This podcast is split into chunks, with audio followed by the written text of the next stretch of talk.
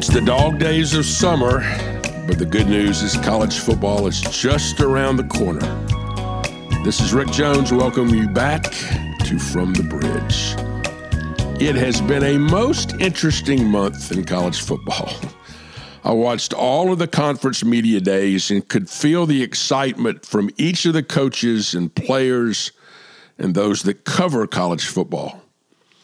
But then we had the bombshell speculation that both Oklahoma and Texas wanted to leave the Big 12 and join the SEC. And that has led to a lot of interesting downstream issues, like would the Big 12 start poaching other schools, or would they merge with the Pac 12, or what would the new media landscape look like? All fun. But we'd all better remember the fans. You remember those people, don't you? They're the ones who had to mostly stay home last year. You know, those folks who pay for all the tickets and watch all the games on TV and buy those polo shirts with the school logo on them and make donations to put their name on somebody's office door in the athletic compound. Yep, those fans. What will those fans be expecting this fall? We're going to talk to Kyle Nelson today, the co founder CMO and partner of MVP Index, about the things he and others are doing to enhance the enjoyment of live events for fans. We'll also climb back up on the soapbox to give you my opinion about the college sports realignment and take you to another great place to eat this football season on the road with Rick. It appears that fans will be back in force at college football games this fall. So, what's their expectations? Well, number one, they expect a clean, safe, and disinfected environment because unfortunately the Delta variant of COVID 19 is not seemingly able to go away. Number two, because of that, we're going to have things like digital ticketing and touchless payments at concession stands and cleaning crews that are permanently set up in each restroom. Number three, many stadiums are moving from a clear bag policy to no bags at all. This means things like tampons and other feminine products had better be available, like our friend Lizzie Levine discussed earlier this season on From the Bridge. Well, how about those personal antiseptic wipes to use and dispose of, and maybe snacks for small children, since we may no longer be able to bring those into the stadium. But with all this technology and sanitation, they still expect to be entertained, really entertained. They expect you to have done something during the past year and a half to improve their experience, and every team, stadium, and arena better heed this.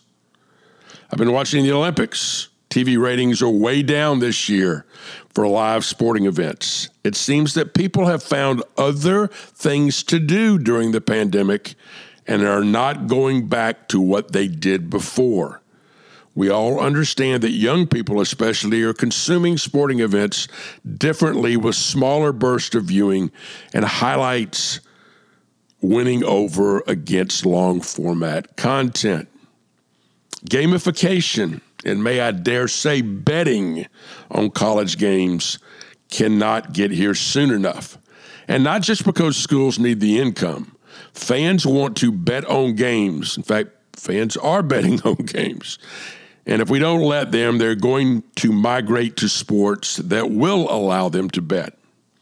So there are lots of changes and enhancements on the way.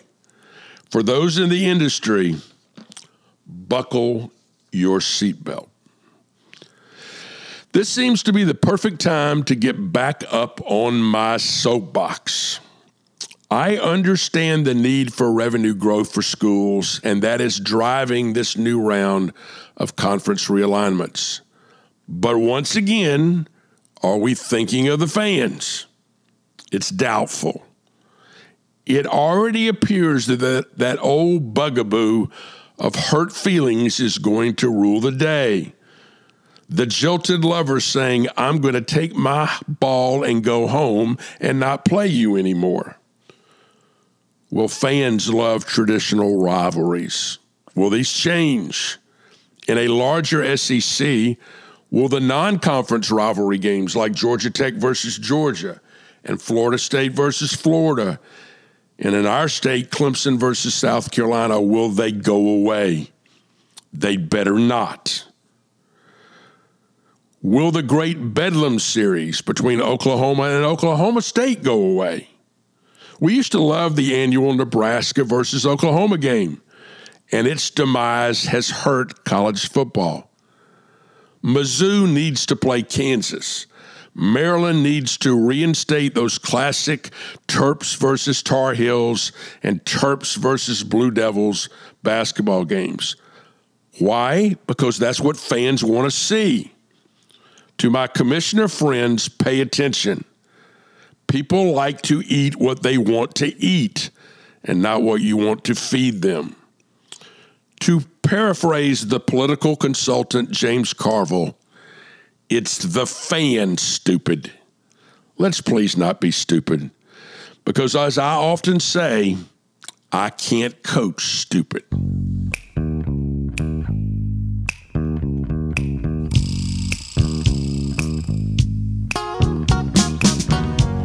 My guest angler is anything but stupid. Kyle Nelson is one of the best, brightest, and innovative voices in the world of fan experiences. His former agency, MVP Index, used data and software in ways to better engage with fans. And now at his new shop, Hat Trick, he has clients and partners that are finding innovative ways to keep fans engaged long before and long after the games. Let's welcome my pal, Kyle Nelson, to the bridge. Hey, Kyle, welcome. We're glad you're on the show today. Hey, Rick, I can't tell you how much I've looked forward to this. It's going to be awesome. a lot. Of, yeah, it's going to be a lot of fun. Um, I always, every guest, we always start with, you know, what's your background? Where are you from? I know you went to TCU, but uh, uh, were you raised in Texas? Yeah, you know, I've I've never left Texas, so um, born and raised outside of Houston and uh, migrated to Central Texas. Uh, had a little stint um, trying to get into A&M and decided it was a little big for me and uh, ended up at TCU. Uh, my mom actually went to TCU, so that, that drove me to TCU. But uh, no, haven't left Texas and, and one of those crazy – tech entrepreneurs that didn't head uh, head west. I one of my favorite songs is the Lyle Lovett song with his large band called that's right, you're not from Texas. and, and I, just, I just love that song, but you are from Texas. Uh, and I, I, am from Texas. Yeah. That's right. And we're welcoming a lot of other folks that want to come to Texas. Yes, a lot of people. Well, that's the other part of that song. It says, that's right, you're not from Texas, but Texas wants you anyway. and, and I, I, just love that. The. Um, and I love the the community around TCU. I think Fort Worth is it may be my favorite city in the entire state of Texas. It's um, everybody talks about Dallas, but hell, all the money's in Fort Worth. Uh, like all the real money That's right. is in Fort Worth. That's right. Uh, Fort Worth is awesome. Uh, I, you know, if I didn't start my career in Dallas, I'd probably be in Fort Worth. Um, it's it's gorgeous over there and, the experience at TCU was phenomenal and we of course it's you know 30 45 minute drive from where we are so we're over there quite a bit and uh, looking forward to everything opening up so we can experience some TCU football games. Yeah, you know, it's interesting. People don't realize the rivalry between Dallas and Fort Worth and the historic rivalry. You know, John Kennedy in 63 flew to Fort Worth and and spent the night and and was at a breakfast in Fort Worth. Um, and it's a it's a great story. They pre- presented him with a cowboy hat. Kennedy never wore hats, and he didn't put it on. And a lot of people were offended that he didn't didn't put the hat on. But then he got back on Air Force One and flew out of the little Fort Worth airport to Dallas Love Field, and we know what happened then um, with his assassination. So it's uh, you know, it was it would, would have been demeaning for the president to have driven from Fort Worth to Dallas. You had you had to you had to fly in. That was part of the politics of the era and all that. Now, you, you get out of school. Were you always interested in high tech? Yeah, you know what? I actually interned. Well, before I interned in tech, I actually worked at that hotel, Rick, uh, where Kennedy stayed. Obviously, way after him. Um, but uh, yeah, always interested in tech. Uh, I actually had a double major that I studied for, which was economics and psychology. Didn't pursue either. Wasn't a real tech uh, gearhead per se, uh, but had an internship for a small uh, software company in Dallas, Texas, and I ended up working there for about three years. And this is when I, I don't know if you remember this. This is when CompUSA Software House started. Yep. Where all of a sudden people were going in with shopping carts into a computer store and loading up a shopping cart with you know computers and software and mice and keyboards uh, like they were at a, a, Sam's Club or a grocery store. Um, and a whole phenomenon took over. And this is when Windows was launching and uh, Harvard Graphics. That'll date me. Um, and uh, listen, I'll date myself. My first computer was was Wang. You remember oh, yeah, Wang, well, and you had you had the, the, the things you slid into the computer, the programming thing. I mean, yeah, yeah. Um, well, mine was a Trash eighty. That's when Radio Shack was exactly, right? exactly. TRS eighty. Uh, yeah. So uh, actually got uh, kind of the bug, and um, uh, grew in the industry as Software House and CompUSA grew, and uh, worked for a company called Arts and Letters. Uh, competed with Harvard Graphics and Adobe Illustrator, Corel Draw, etc. And um, uh, that was a phenomenal experience. And I, I went from there to um, actually launching a consulting practice where I helped other companies break into that industry. So when Best Buy and Bismart and Staples were all getting into the computer game as well, I was helping uh, smaller brands navigate into, you know, how do I put software in a box? What's a UPC code? Um, how do we, uh, you know, break into an Ingram or a, a Tech Data or Merisel? So uh, that's that's where I started my career. Well, if you think about it, your your degree, your combination degree, economics and psychology, were perfect for this. You you're dealing with a lot of you know tech people that in many cases didn't understand economic vitality. That you actually had to make something that would make money, and secondly, in many cases they didn't really understand how the consumer was going to use it. And you know, I think your background uniquely at that intersection of tech was just perfect. Uh, well, thank you. I think that I, I learned a little bit from uh, Errol Jacobson, who is the founder of Software House, Cy Marin, who's one of his uh, consultants, uh, who has since passed away, uh, but learned that software was no different than cereal boxes. If you uh, and, and, magazines. If you went into a grocery store and you looked at where boxes were positioned and which ones were getting purchased, you notice that the bigger boxes that seemed to weigh more are magazines that had a huge image on it with very few words but a value prop uh, was sitting right there in front of you. That's what was selling. So we kind of learned the same thing. Where do we position the boxes? Where do we we stack them? And and then what were the economics? Uh, you know, what were the margins involved with uh, uh you know the higher you increase that margin, the higher up on the shelf you got uh, in, in getting end caps so that, uh, you know, uh, you were outselling your, your competition. So it was a phenomenal experience and, and great timing. And then I jumped out of that um, and into the internet space when dot coms were, were, were launching. So in 97, 98, I was one of the founding members of jobs.com.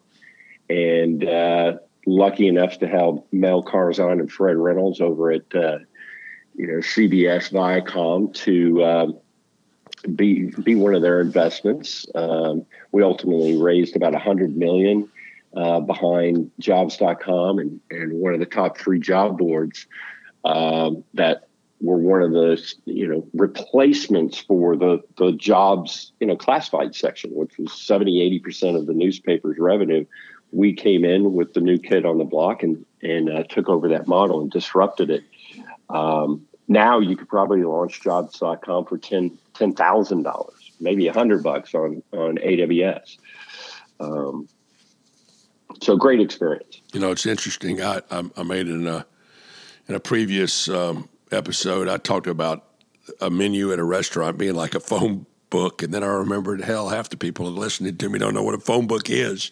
Uh, That's right. You know, and what's fascinating now is the speed of the microprocessor, and that the data, the the ability to transfer data, store data, gather data, utilize data, the whole growth of apps, the whole growth of everything being in the palm of your hand with your smartphone has created all kinds of unique opportunities um, these days. Talk a little bit about that.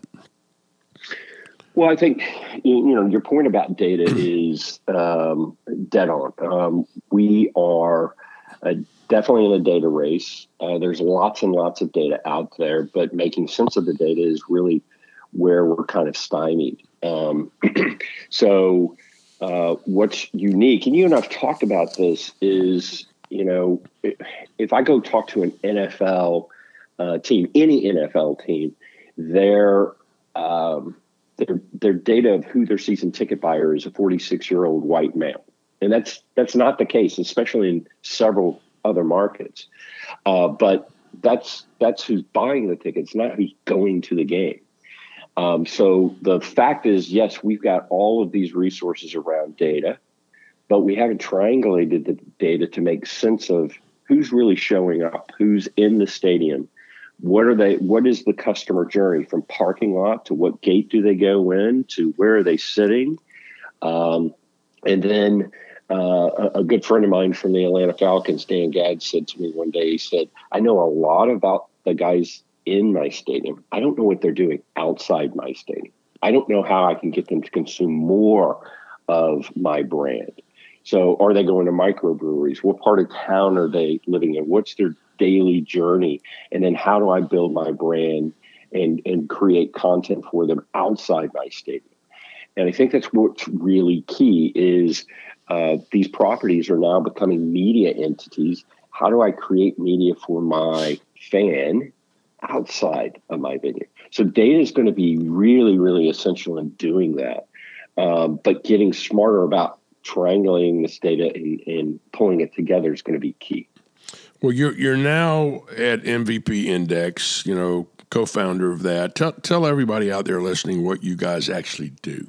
Well, uh, clearly, I, I, left MVP uh, several years ago, but uh, when uh, Sean and I uh, and, and by the way, Sean is Sean Spieth. When Sean and I started the company, it was right when his son was joining the PGA Tour.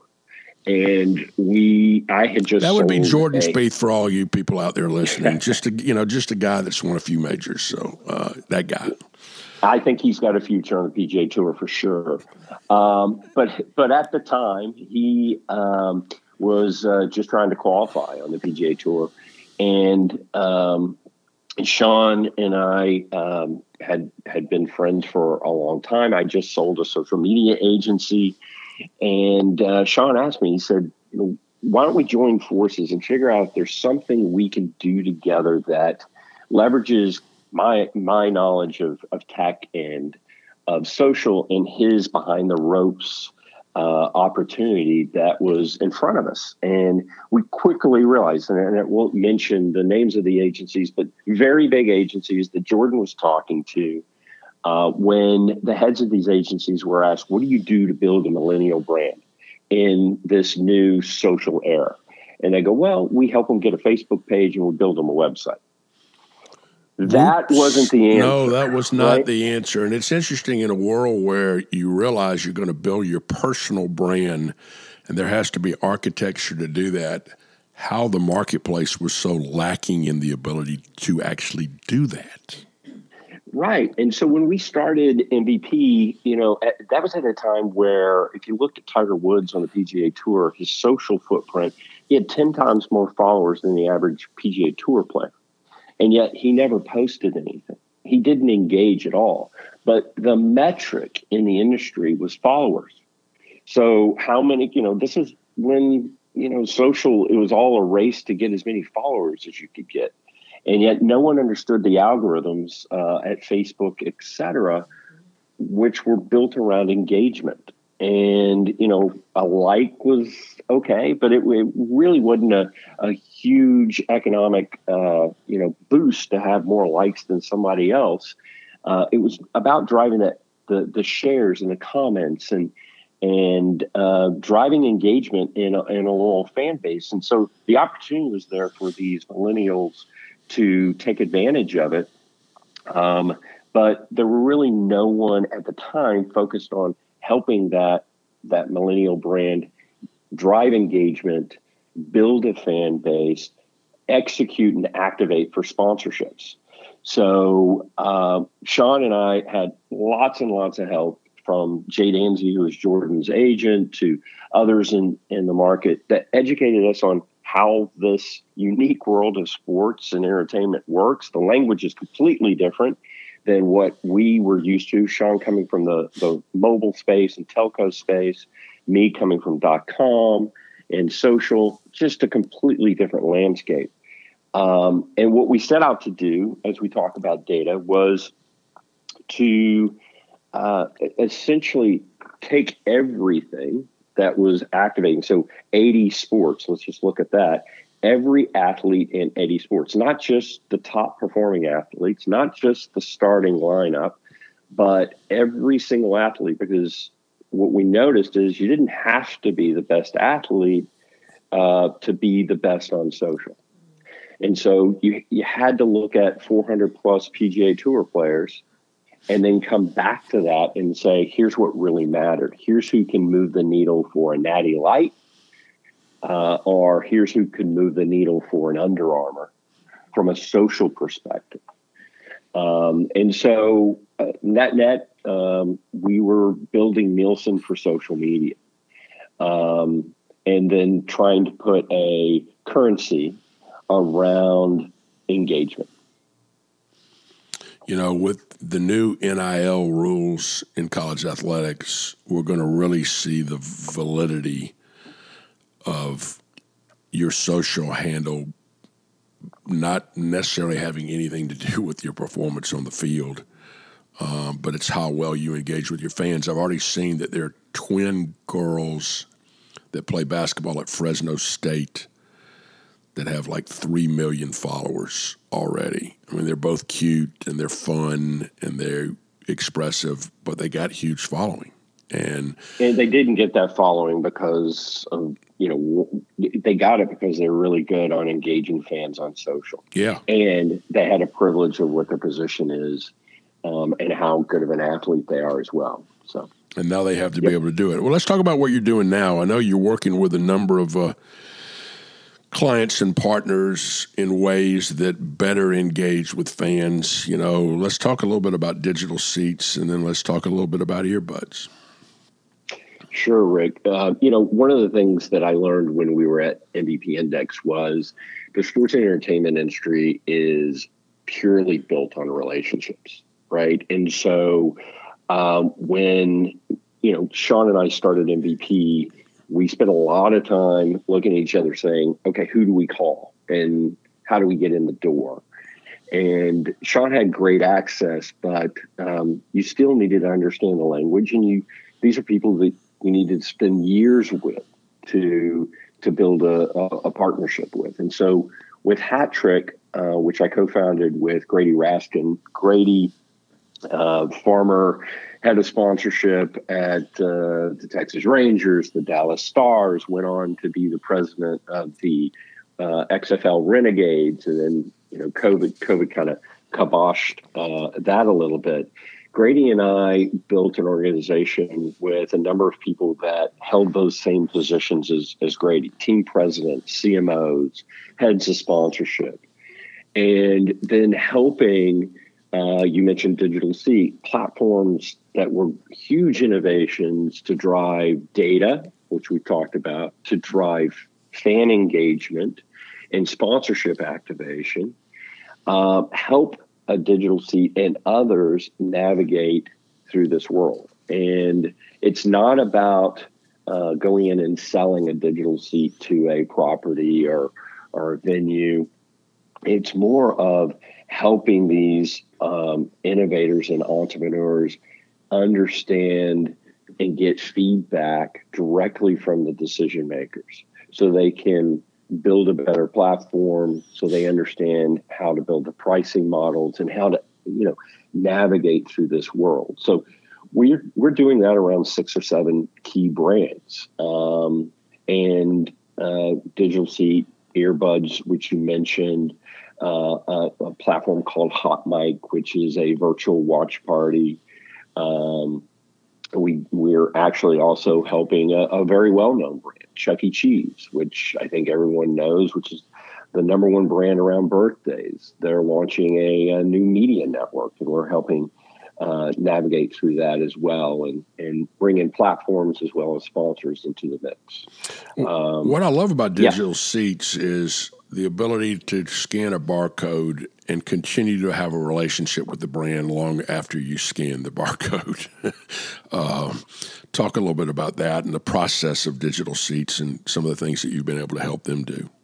Yeah, Rick, um, Cameron and Matt, who who started Digital Seat, uh, really created something brilliant. So, to your point, you scan a barcode, and much like an app, it opens up a progressive web page that acts and feels like a, a, an app. It's got currently, I think they have 26 or 27 different modules, everything from player rosters to stadium map to real time game stats, stats, but also you've got, you know, AR and VR experiences. You have enter to win.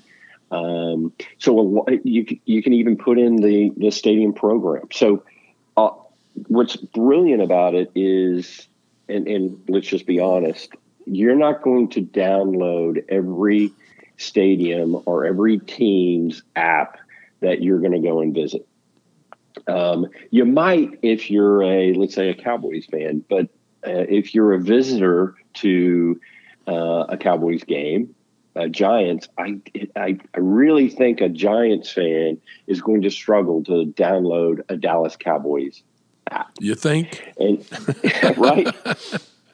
but there's so much that's been invested in the app that there's you know the need to support the app but the reality is it doesn't give you 360 degree coverage of the fan both your fan and the visiting fan it also probably isn't going to hit the 12 year old that's coming to the game so with digital seat they have a qr code on every single seat each qr code is completely different when you bring up your phone and you bring up your camera. I don't think I need to train anyone on how QR codes work, uh, thanks uh, in, in, part to COVID.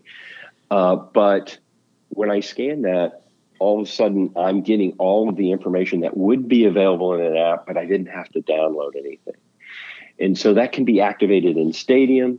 Um, it can be activated out in the parking lot if if there's QR codes out there, and I can I can engage with that team. Better yet, the team can capture data. The team can activate better for their sponsors and they can activate with everyone, as well as mobile ordering. So, you know, you can do touchless and and and uh, and not worry or contactless. Uh, and not worry about uh, you know pulling out your credit card and you no need for cash. So all of the capabilities are there. It's just got better coverage. I love that. It it really makes it a extremely convenient for fans and b extremely engaging for fans, and that's good for sponsors and for properties alike. Now, I'm I'm intrigued by earbuds. Tell everybody what that's all about um, because I'm I'm fascinated by that product. Yeah, it's brilliant. So Jason Fox, um, who is a former NFL player, um, describes the story of he's he's in a football game uh, pre-game, and during the warm-up, he sees Cam Newton with his, I guess they were Beats headphones on, you know, going through his warm up. And Jason said, I wonder what he's listening to. And the same question, millions of people asked this when Michael Phelps, remember when he yeah, had yeah, his sitting on, exactly right? hoodie at the Olympics. He's got music going. Yep, yep. Right. And and everyone was tweeting, what is he listening to? What's brilliant about earbuds is they've done partnerships with, you know, uh, uh, one of the key players, Spotify, uh, and others, to where you continue to use your Pandora or Spotify subscription, but you also can use earbuds that works on top of it to allow you to listen to, let's say, Patrick Mahomes, where you can listen to what he's listened to while he's working out or pregame. Okay. And so it takes the level of uh, fan base to a whole nother level where, yeah, I can follow you on Twitter and Facebook and, and engage with you, but now I can listen to what you're listening to right before you go into the game. It's huge. So it's it's a music social media platform that allows you to comment and engage with that artist and other fans and then share that music list as well. So it's great for music discovery. Um, they have great activations for sponsorships. Um, you can buy off of the platform. You can um, engage with other brands on the platform that are sponsoring these athletes or celebrities. Um, so it's it's a very unique platform. I know you've done a lot of work and are continuing to do a lot of work in esports, and it has just in this year. I mean, it's always was coming, but it seems like it's been a tidal wave this year of the ability to get you know competitive teams uh, around the world, um, you know, playing a variety of games and doing a variety of things. Talk about some of the things y'all are doing there. Yeah, you know, probably the, the most exciting, and I, have got to be careful how much I talk about this as it's launching, but Shawn Spieth and I are, are joining forces again and um, really um, building an esports platform for it's, it's really a venue inside of other venues um, where lots of these venues are where lots of families congregate and are members. So, um, and these esports venues that we're building um, are allowing youngsters to do competitive play, non professional competitive play, but join teams. And it's really an effort, and, and this is Shawn's passion, to get kids out of their homes and in their rooms playing, you know, individually Call of Duty and get them out of there and and competing to get on teams um, and build more community, right?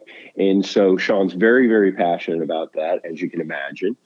And um, we're we're moving into the ability to help them find places, let's say their local country club, to join an esports team, which would be rare. But um, um, it, you know, we're one thing to remember here is that the average 10, 12, 13 year old might not be that passionate about football or uh, golf or some other sports, but he's very, or she are very passionate about esports.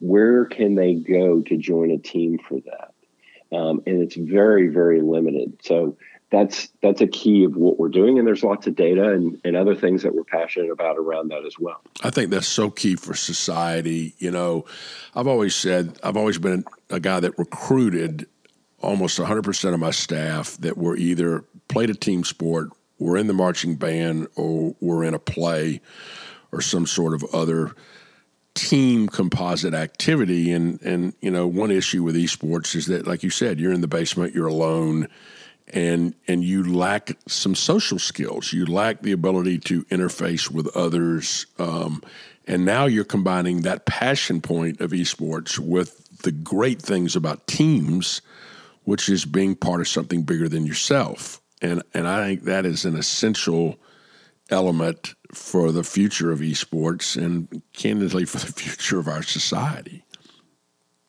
Yeah, I, you know, I, I hear you. Um, it is maybe not a lack of communication skills. It's just a new way of communicating. That's fair. If you if you took away the cell phone of you know the average teenager that'd be detrimental but it wouldn't be as detrimental as taking away their xbox. And because they're communicating their buddies are on right now and, and they're talking which is great. They're actually talking instead of just texting. So it's just a new way for them to communicate. But they're they're not going to go and turn on the tv uh, they don't watch TV. Um, I know the stats are different, but they're out and they're playing Xbox. Um, and uh, they're communicating in a completely different way. We just want to get them out of the house and communicating with their friends uh, from a team perspective and building some community there. So I think it's time for that to evolve. Um, and um, we, we, we know we're going to get wide adoption for, for, for, doing that. So we're excited. Well, I know y'all are involved in a whole lot of different unique things. What's on the horizon for Hat Trick right now? What are you, what are you also excited about? Yeah, it's a great question. Uh, I, I, mentioned uh, before we we we're helping uh, a, a, well-known brand like Chuck E. Cheese uh, launch a media network. Very exciting for us. Um, we've got uh, folks that are uh, well established uh, brands within, within sports and entertainment that are coming to us as well, saying, you know, it just makes sense to to uh, partner with someone like Hat Trick to have a wider net and fractionalize our our teams instead of uh, you know bringing on full time staff. And I think COVID, uh, you know, proved that that that uh, a you could have people based all over the place. B you really needed to have people that had connections. Uh, the sad fact about covid i felt so sorry for uh, people that were starting their careers in sports and entertainment when covid hit. Um, as you know most of this in- industry which is relationship based we were going to events like the masters or all star week uh, uh, and or an SPGA conference or whatever it might be. With no travel, you can't build a relationship if you didn't already have one established over Zoom. It just wasn't going to happen. And so, um, for Hat Trick, fortunately, that's helped us, and it's helped us uh, bring on more clients and partners and expand our team out there. So we're looking forward to uh, you know continuing to do so and and hopefully partnering with folks like you, Rick, and and and with Fishbait and and engagement and and folks like that. Well, I'm, you know, consistently beating this drum that says the future is about identifying your tribe, whether you're a property, an event, or a brand. You've got to identify your tribe. You've got to communicate with your tribe. You've got to engage with your tribe, and ultimately, you got to monetize your tribe. And all these things y'all are doing are really facilitators to do all of those. And that's just unbelievably exciting. Hey, Kyle, I need to get you back at some point because y'all are doing so many things, but I thank you for sharing a lot of new thinking with us today from the bridge. Thank you, Rick. Loved it and looking forward to collaborating further.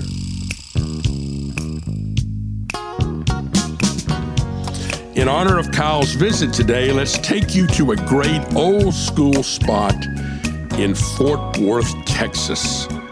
It's the Paris Coffee Shop on Magnolia Street. The owner for the past 55 years, Mike Smith, recently retired. His dad had run the place for decades before he took over. It's now under new ownership, but with the same staff, team, and menu. They have enormous cowboy style breakfast with chicken fried steak and milk gravy, eggs over easy with hash browns. They have wonderful lunches with meat and three specials, terrific burgers and sandwiches, homemade onion rings. But you really come here for the pies. They have multiple pies each and every day. In fact, Mike Smith said he felt like he had baked over 500,000 pies over his career. They have fruit pies, cream pies, chocolate pies, and what Mike Smith says was his favorite, egg custard. I love their coconut cream pie the best. The best meal is just to come in and order four different slices of pie with a great cup of coffee. It's the Paris Coffee Shop, an old school wonder, kind of like me, on the road with Rick. Another great show is in the books. Thanks again to my guest, Kyle Nelson, for sharing some great new insights, and to you for listening. I hope to see you back here next week from the bridge.